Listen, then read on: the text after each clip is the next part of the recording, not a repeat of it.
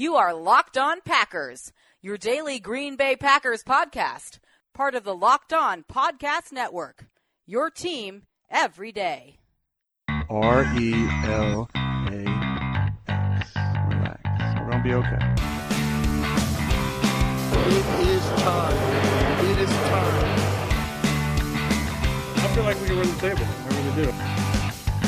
You know, this is, it's, this is just, it's just a joke that I have in my head. You know, couple teammates were talking about it, and you know, I'm a big Jesus guy, and it just kind of felt like, you know, you would have thought Jesus was walking out of the tunnel. The way the energy picked back up, and you know, we were joking with each other, and it was like, and and in the third quarter, he rose again and just, you know, resurrected this football team, this football game, this this stadium. It was it was crazy. You are Locked On Packers, part of the Locked On Podcast Network, your team every day. I am Peter Bukowski, and I cover the Packers for SB Nation. I cover the NFL around the internet, and you can follow me on Twitter at Peter underscore Bukowski. You can follow the podcast on Twitter at Locked On Packers. You can like us on Facebook. You can find us on iTunes, give us a review, a rating, and you can find all of the Locked On Packers content at lockedonpackers.com. And as always, if you want to get in touch with the show, you can hit us up at the Locked On Packers fan hotline at 920 341 3775. That clip you heard was Ty Montgomery on the Jim Rome show. And of course, it's a it's an interesting it's an interesting thought. Uh, I think a lot of Packer fans worship at the altar of Aaron Rodgers, so I think it's an apt metaphor in a lot of ways. Uh, maybe not the one I would have gone with, but uh, obviously, it was a joke, so I don't think we have to take any of that too seriously.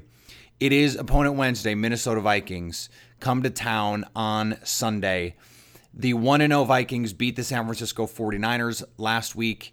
And I, would say in, in relatively impressive fashion, Jimmy Garoppolo throws three interceptions. Uh, Kirk Cousins makes a makes a bunch of nice throws. Uh, couldn't get the running game going, and, and we'll talk about that with Courtney. The, the interior offensive line is still not very good for the Vikings. If there is one hole on this team, that is it. I want to clean up with some odds and ends before we get to Courtney, though, because I have the opportunity to watch the film back and get a better feel for what's going on. On TV, uh, you know, you can usually tell what's going on with the offensive and defensive lines you can tell what's going on with the quarterback in terms of his footwork and mechanics and those kinds of things. But the all 22 really, really helps put into perspective what's going on with route concepts and receivers and defensive backs and all those kinds of things, what the quarterback is looking at, why he's making the decisions that he is. And a couple things stood out. Um, and, and one of them was something that we talked about earlier in the week, and that was Mike Pettine wanting to say, when we when we talked about the preview, what I suggested was that Mike Pettine would endeavor to take away the run and say, Mitch Trubisky, we dare you to beat us. And he did he did something interesting, and that was almost the exact opposite of that, but with a similar thought in mind. And that similar thought was, we're going to make you play left handed. It was just a different kind of left handed. Instead of saying, we're going to take away the run and make you throw it with Mitch Trubisky, Mike Pettine understood, and rightly so, that the best way for an offense to move the ball, especially in 2018, is to throw it. And the easiest way to get beat is to give up yards through the air. And as I as I pointed out, the, the Bears had a higher run per attempt average in terms of yardage than they did per pass attempt. 5.1 to 4.9. And Mike Pettine played light boxes, played with played with a bunch of defensive backs, and said, Mitch Trubisky, you are not going to beat us through the air. And you know what? It absolutely worked. This was an awesome stat that I saw from Football Outsiders, I believe it was. After the first two drives, so the touchdown and the field goal, Mitch Trubisky went 15 of 26 for 72 yards. 15 of 26 for 72 yards. Didn't even get to three yards per attempt. That is getting the job done defensively. And I, I was I was even more impressed with Josh Jackson on second watch he was the Trey Burton stopper. He was the guy that Mike Pettine tasked with covering him most of the game, basically playing a, a similar role to what Micah Hyde did for the Packers a couple years ago. You're going to cover tight ends, play a little safety, play a little slot corner. And, and Jackson didn't play true safety. He did play in the slot, he did cover the tight end. And on the two deciding plays of the game, the third and nine and then the fourth and nine, it was Josh Jackson with coverage on Trey Burton. The third and nine play, he is all over Burton, forces an off throw from Mitch Trubisky. Burton gets his hand on it, but so does Jackson. And then on fourth and nine, they go back to Burton up the seam. That's where Trubisky's looking, but Jackson has him blanketed. Trubisky has to hold the ball, and Nick Perry gets the game winning sack on fourth down. There was a half dozen or so times where Trubisky had to run the ball because the Packers defense had locked down these receivers. And that bodes well for this defense moving forward. If if the most effective way that you can move the ball is on the ground and and with quarterback scrambles, generally speaking, you're going to have a good chance when you're the Packers defense because Aaron Rodgers is going to be able to move the ball. Now, I, I know that that we don't have updated information on Aaron Rodgers. But I said it on the show yesterday. If, he was cleared to play on Sunday, I find it hard to believe, barring a major setback, he's not going to be cleared to play this Sunday. And I think for now, with no new information at our fingertips, and Aaron Rodgers is going to speak later today, so you know there may be more information by the time that you hear this. My guess is he's going to play. The Vikings are absolutely preparing for him as if he's going to play, and uh, you know uh, this offense has adapted before. They did in 2014 when he had the calf injury, the soft tissue injury in his leg. They played a lot out of the pistol. And this offense with the skill the skill players they have is built for this quick passing game. But but one thing that I think is worth adding here, Ty Montgomery can be a part of that quick passing game, can be a part of the outlet in any play. Every time he touched the ball, he made a positive impact, and he had a, he had a huge play called back for a hold by the way, a 100% right call. Justin McCray really struggled with Akiem Hicks early and settled in. Ditto for Brian Bulaga with Khalil Mack. Uh, really, they played so much better in the second half. Aaron Rodgers really did buoy this whole team. I mean, he, you know, there's that old saying where you know a person can can make can make men stand up taller when they walk in the room, and and that's just that's what Aaron Rodgers' return did for this team uh, when you when you have a teammate comparing him to Jesus, you know he has a, a certain kind of impact on your team. Ty Montgomery does not play as many snaps because he's just not as good in pass protection as Jamaal Williams. That 51 yarder to Davante Adams, the big play to set up the touchdown that gets them to within 20 17. That play doesn't happen if Jamaal Williams doesn't have the blitz pickup. And Ty Montgomery just isn't there with that. But he is so dynamic, so explosive. He was better as a runner, better as a pass catcher. He needs to be on the field more often. And I, I think some of those problems can go away once Aaron Jones gets back because Aaron Jones is a guy who can do both. He is a more dynamic runner than than Jamaal Williams. Um, you know, he is somewhere in between Ty Montgomery and Jamaal Williams as a pass protector. So maybe he can be, you know, a little bit of a jump start to this run game. I wouldn't worry about the run game at this point. But I would say those were my biggest takeaways from this game. Ty Montgomery needs the ball more in terms of offensive takeaways. And on defense, the secondary played outstanding. I mean, they were really, really good. And there were plenty of times, I know that the Bears put up some impressive rushing numbers, but the defensive front did its job. And when you put Oren Burks out there, and Josh Jones out there, you're going to have a better run defense. And, and Pettine won't have to sacrifice size for coverage ability. The reason you put all those corners out there is for coverage ability. Well, if you feel good about Oren Burks on Trey Burton, which I think Green Bay probably would, then you don't have to put Josh Jackson out there. Now, I'm not even uh, advocating for that. I think playing in nickel and dime a lot of the time, especially against teams that can really throw the ball, that's not Chicago necessarily, but against teams that can, that that's a that's a, an interesting and I think potentially smart strategy. It worked against the Bears and Mitch Trubisky. Is it something they can do against Kirk Cousins and the Minnesota Vikings? I don't know. And I don't know if they'll want to. I think they, they might want to play a little bit more traditionally, but they were able to use those defensive backs to their advantage when it comes to blitzing defenders off the slot. They just weren't able to finish. I mean, Green Bay had a, a, a, number of opportunities in the Bears' backfield that they just didn't finish, at least a half dozen plays, I would say, where they were in the backfield in a position to make a tackle for loss and just couldn't finish the play. They need to make those plays moving forward, but I think you have to be really encouraged with what you see from this defense. Our pick'em pool is underway. My picks were not great in week one. Hopefully, they get better for week two. And if your picks did better than mine, maybe you should consider putting your money where your picks are at mybookie.ag. Where you're betting is just as important as who you're betting on, and you could put down cash today and win. We already have a game coming again tomorrow. Week two will be underway, and you could win at mybookie.ag. They have live in game betting, a rewarding player perk system, an awesome mobile site. And when you join now, and use the promo code locked on mybookie will match your first deposit dollar for dollar. Just use the promo code locked on at mybookie for a dollar for dollar deposit bonus. Mybookie.ag you play you win you get paid all right, let's bring in Courtney Cronin. She covers the Minnesota Vikings for ESPN.com. You can follow her on Twitter at Courtney R. Cronin. That's C R O N I N. Courtney, thanks for joining Locked On Packers. Hey, thanks for having me. So, obviously, the Minnesota Vikings come in with pretty heavy expectations in 2018 and performed really well, I thought, in week one. Uh, the, the defense looked like the defense we saw last year.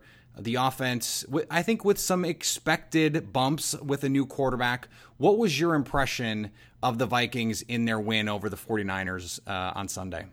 I think it showed the best of uh, you know the best of all worlds of of this team. I mean, every honestly, it sounds kind of cliche, but everything from you know offense, defense to special teams. I mean, there were there were moments from Kirk Cousins that were really good, and then there were some that were not so good. And you know, the defense looked great. You know, most you know throughout most of the game, and then you know the, the 49ers threatened to come back. And you know, obviously, what you can say with special teams is Daniel Carlson looked pretty good. It's just going to be a matter now of getting that trust from Mike Zimmer um, you know, to finish out, uh, you know, halves by by kicking long field goals. I know they could have done that in a two minute warning, but you know, anyways, I mean, just taking a look at the whole picture, they showed everything that it'll take for them to continue on in a championship run season. Um, all the good elements pieced together, and I think for Kirk Cousins. Uh, the number one thing is he doesn't have to be perfect. I mean, he learned that you know, by with a defense that had, had three interceptions and obviously that huge goal line stand, and he's getting points from his defense, that he can go out there and he has a more margin for error essentially, which is you know a great thing for a quarterback to have. He's never played at the number one defense uh, in the NFL, and this gives him all the confidence to go out there, be himself, and not be afraid to make mistakes. I want to go back to a couple months ago because the Vikings in 2017 had what I think was, you know, obviously a disappointing loss in the NFC title game, but but in some ways a really dispiriting potentially uh, loss because of the way the defense looked in a season where the defense was great. Being around this team over the last six months or so, did you did you see any or feel any ill effects of, uh, of that disappointing end to 2017? Well, I mean, it's certainly been the dark cloud that hung over the franchise for, for quite some time. Even when they signed Kirk Cousins, I mean, the the number one thing that's brought up is, you know, how how is this franchise going to get past 13 and three in 2018? How mm-hmm. are they going to take one step further beyond the NFC Championship?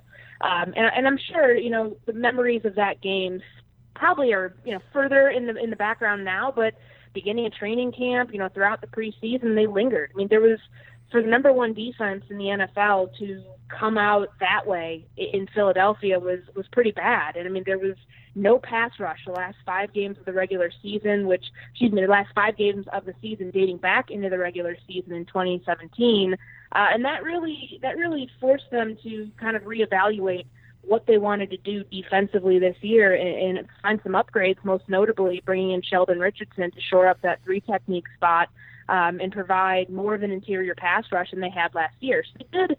They kind of went through part by part to figure out what they needed to do, how they wanted to build for the future, while also really focusing on this year. I mean, you saw it with Danielle Hunter getting extended back in June. Um, you know, Anthony Barstow uh, is, is on the table. But even before that, with with Eric Kendricks, I mean, they have their pieces in place to contend for a championship this year, and certainly it's built around the strength of this team, which is the defense. Um, and that's really been the focal area outside of you know Kirk Cousins in the offense of you know keeping this core of Mike Zimmer's core guys together for for as long as possible.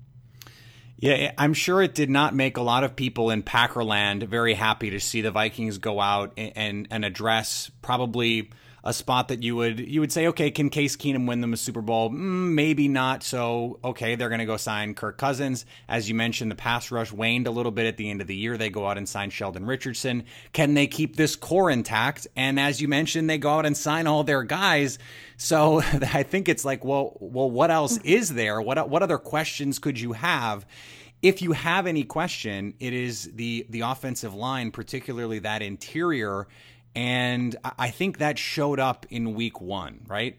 Yeah, I think it's you know really throughout the entire offensive line. I know that um, you know Mike Mike Zimmer praised Brett Jones for coming the center who's taking over for Pat Elflein on a temporary basis until he's ready to play. Um, you know, he came in he had 10 days to, to learn an offense, uh, which was a moderately similar scheme, especially what they were doing on the offensive line because he came from the Giants and Pat Shurmur was Vikings offensive coordinator last year. But, um, you know, there's been a lot of question marks there. And I mean, it's injuries is the number one. I mean, you lose your starting left guard. Uh, you know, week two or three of training camp, Pat Elflein was on a pup throughout the entire preseason, hasn't played, has not, you know, Kirk Cousins hasn't taken a snap with the starting center, period. That just hasn't happened. And then, you know, Aviante Collins, who was a depth piece, he was their swing tackle, uh, you know, find out yesterday that he's out for the season. So, they don't have a lot of depth, and the starting the starting five is still very much a work in progress. Um, I think we're seeing the best of Riley Reiff right now, which is definitely a silver lining to the entire equation. But mm-hmm. Run blocking wise, Mike Remmers is uh, he had his fourth start of his career at right guard or at guard period, but at right guard um, in week one, and I think he he struggled more than I expected to see him in run blocking. Uh, the right side of the line just did not look that great. So the you know the the interior, sure. I mean Tom Compton. I, I saw Pro Football Focus is great. That's great. Uh, that's the best grade that he's ever gotten in his career. But I still think that there is a question of whether this is a starting caliber, all 16 games left guard. I don't know if he is. Um, so they're going to have to address some of those some of those questions continuously throughout the season. It, it's an issue that I don't think is going to go away. And the Vikings know, you know, all it's all too familiar how the offensive line and injuries and shuffling can really contribute to derailing a season like it did in 2016, and they want to avoid that. Sure, and and part of the uh, the the improvement, or at least the projected improvement for this team year over year, you you asked, you know, how can they get better from thirteen and three? Well, if there's there's another reason you could point to, it's Dalvin Cook is back, um, but he didn't have a lot of room to run against the 49ers in Week One. Uh, how much of that was Russ, do you think, from Cook, and, and how much was that, that offensive line played? You know, I think uh, I, I don't know if it was that much of Russ from Dalvin. I think he looked terrific in the passing game, 55 yards from scrimmage. He had that 17 yard screen pass. Mm. Um, and that that's going to be an important element, especially for Kirk Cousins, if, if he's got you know some pretty tough pass pass rushes that he's going to face in the first few weeks of the season. You know, particularly thinking about weeks four and five in Los Angeles, and then again with in Philadelphia. That screen game is going to be a very big part of his arsenal. Um, that, along with the RPOs and getting Dalvin involved in, in so many ways. But in terms of the run, for sure, they could have used a lot more from their run game. I mean, Latavius Murray, I think they brought him in probably a little bit too late. I think they probably should have given him some more you know, some more work early early on. I mean, Dalvin looked pretty good up until the time of the fumble. Mm-hmm. Um, I think that was a turning point for the 49ers. But you know, their defense kind of like Seattle. They stack eight in the box. It's hard to run. Um, you're not going to generate five, six, seven yard runs. I mean, it's going to be kind of in that three to four area where they were.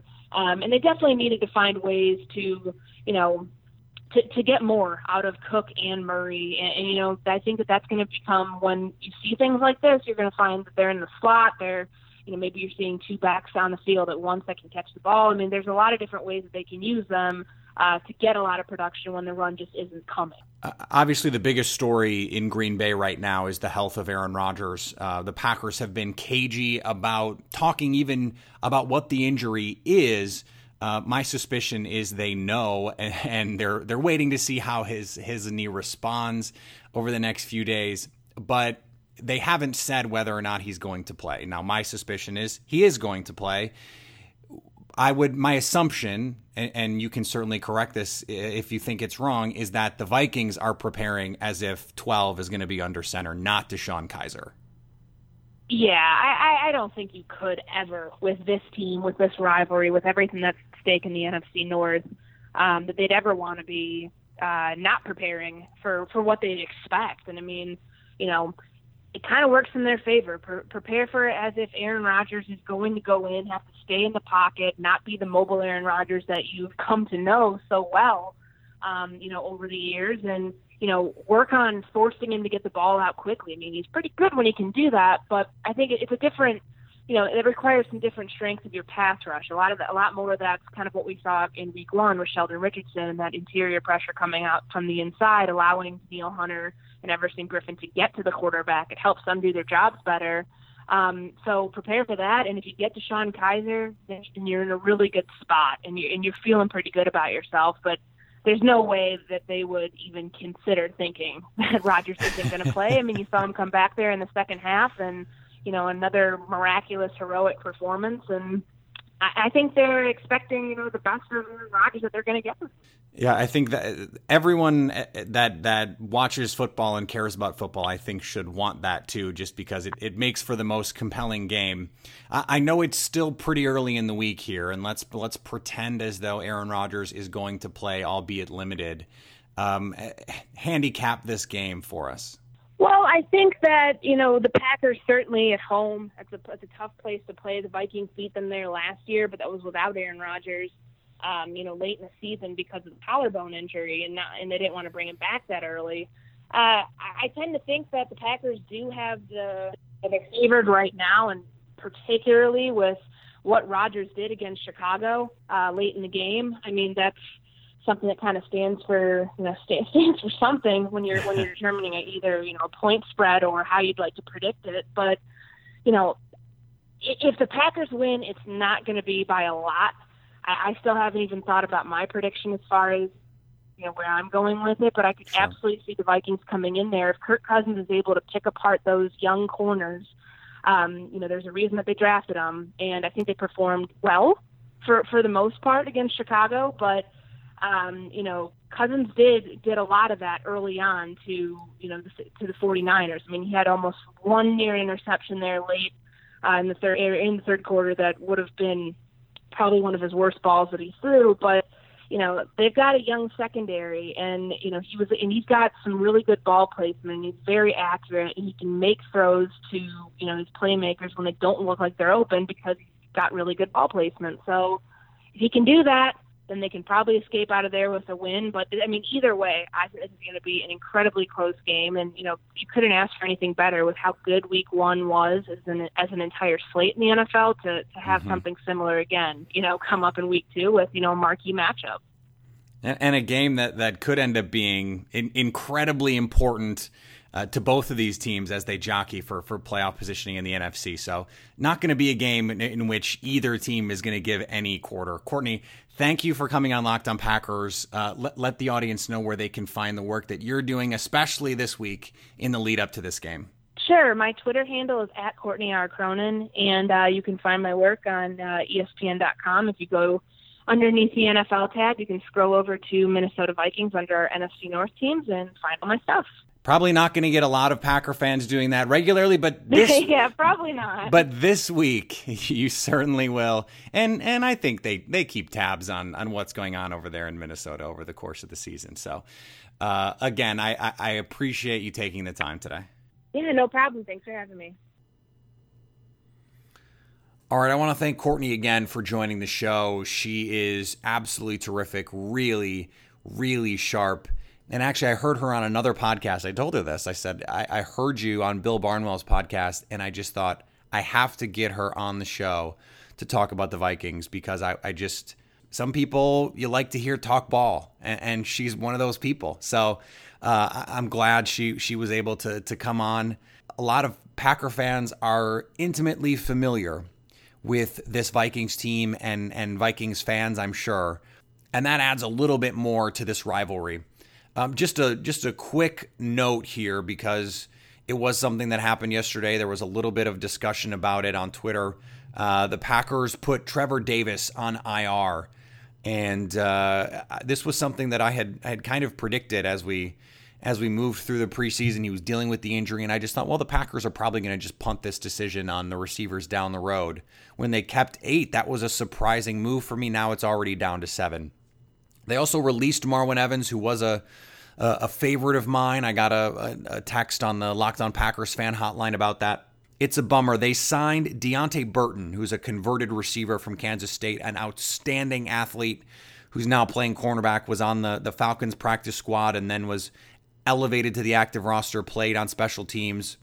And uh, he can he can be a special teams factor. That that's what he you, you would think is going to be brought in for. And then they also added Will Redmond, a cornerback from Mississippi State, was drafted in 2016, uh, was a 49ers uh, pick, actually 68th overall. So not a bad uh, pedigree there, but was dealing with injuries coming out of college, dealing with an ACL, a little bit undersized, uh, but had some had some cover talent.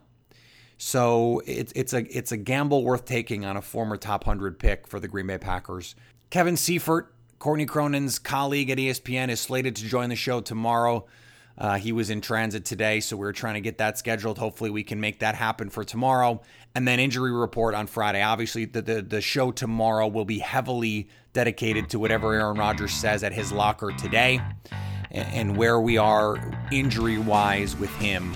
Uh, I've said it a bunch, and, and maybe this will age poorly by the time you hear this, but uh, I think he's playing, and I, I expect Green Bay to have an offense tailored to his lack of mobility. It's something, again, that they are familiar with. And I, I, think there's a case to be made. It could improve their offense because it forces Rodgers to play on schedule a little bit more often. Something he said after the game that he knew he had to get the ball out, was going to have to play more on schedule. But he can still move in the pocket in subtle ways. I loved what, what Zach Kruse said on the show yesterday that this is a glimpse into what Rodgers could look like playing at 40 it's good practice. Now he's still got great subtle movement in the pocket. The Randall Cobb game-winning touchdown pass was that. He, he, he bought a little bit of time, stepped up, moved to his left, and found Cobb. He, he's still going to be able to do those things, assuming that, that his leg is at least where it was during that game. We don't know that that will be the case, but I, I think that's the, the most likely scenario at this point. Remember, if you have a question, send it to me at the Locked On Packers fan hotline 920-341-3775. We'll get to some of those questions on Friday uh, as we go through the injury report as well. You can follow me on Twitter at Peter underscore Bukowski. You can follow the podcast on Twitter at Locked On Packers. Like us on Facebook, review us on iTunes, and always stay locked on Packers.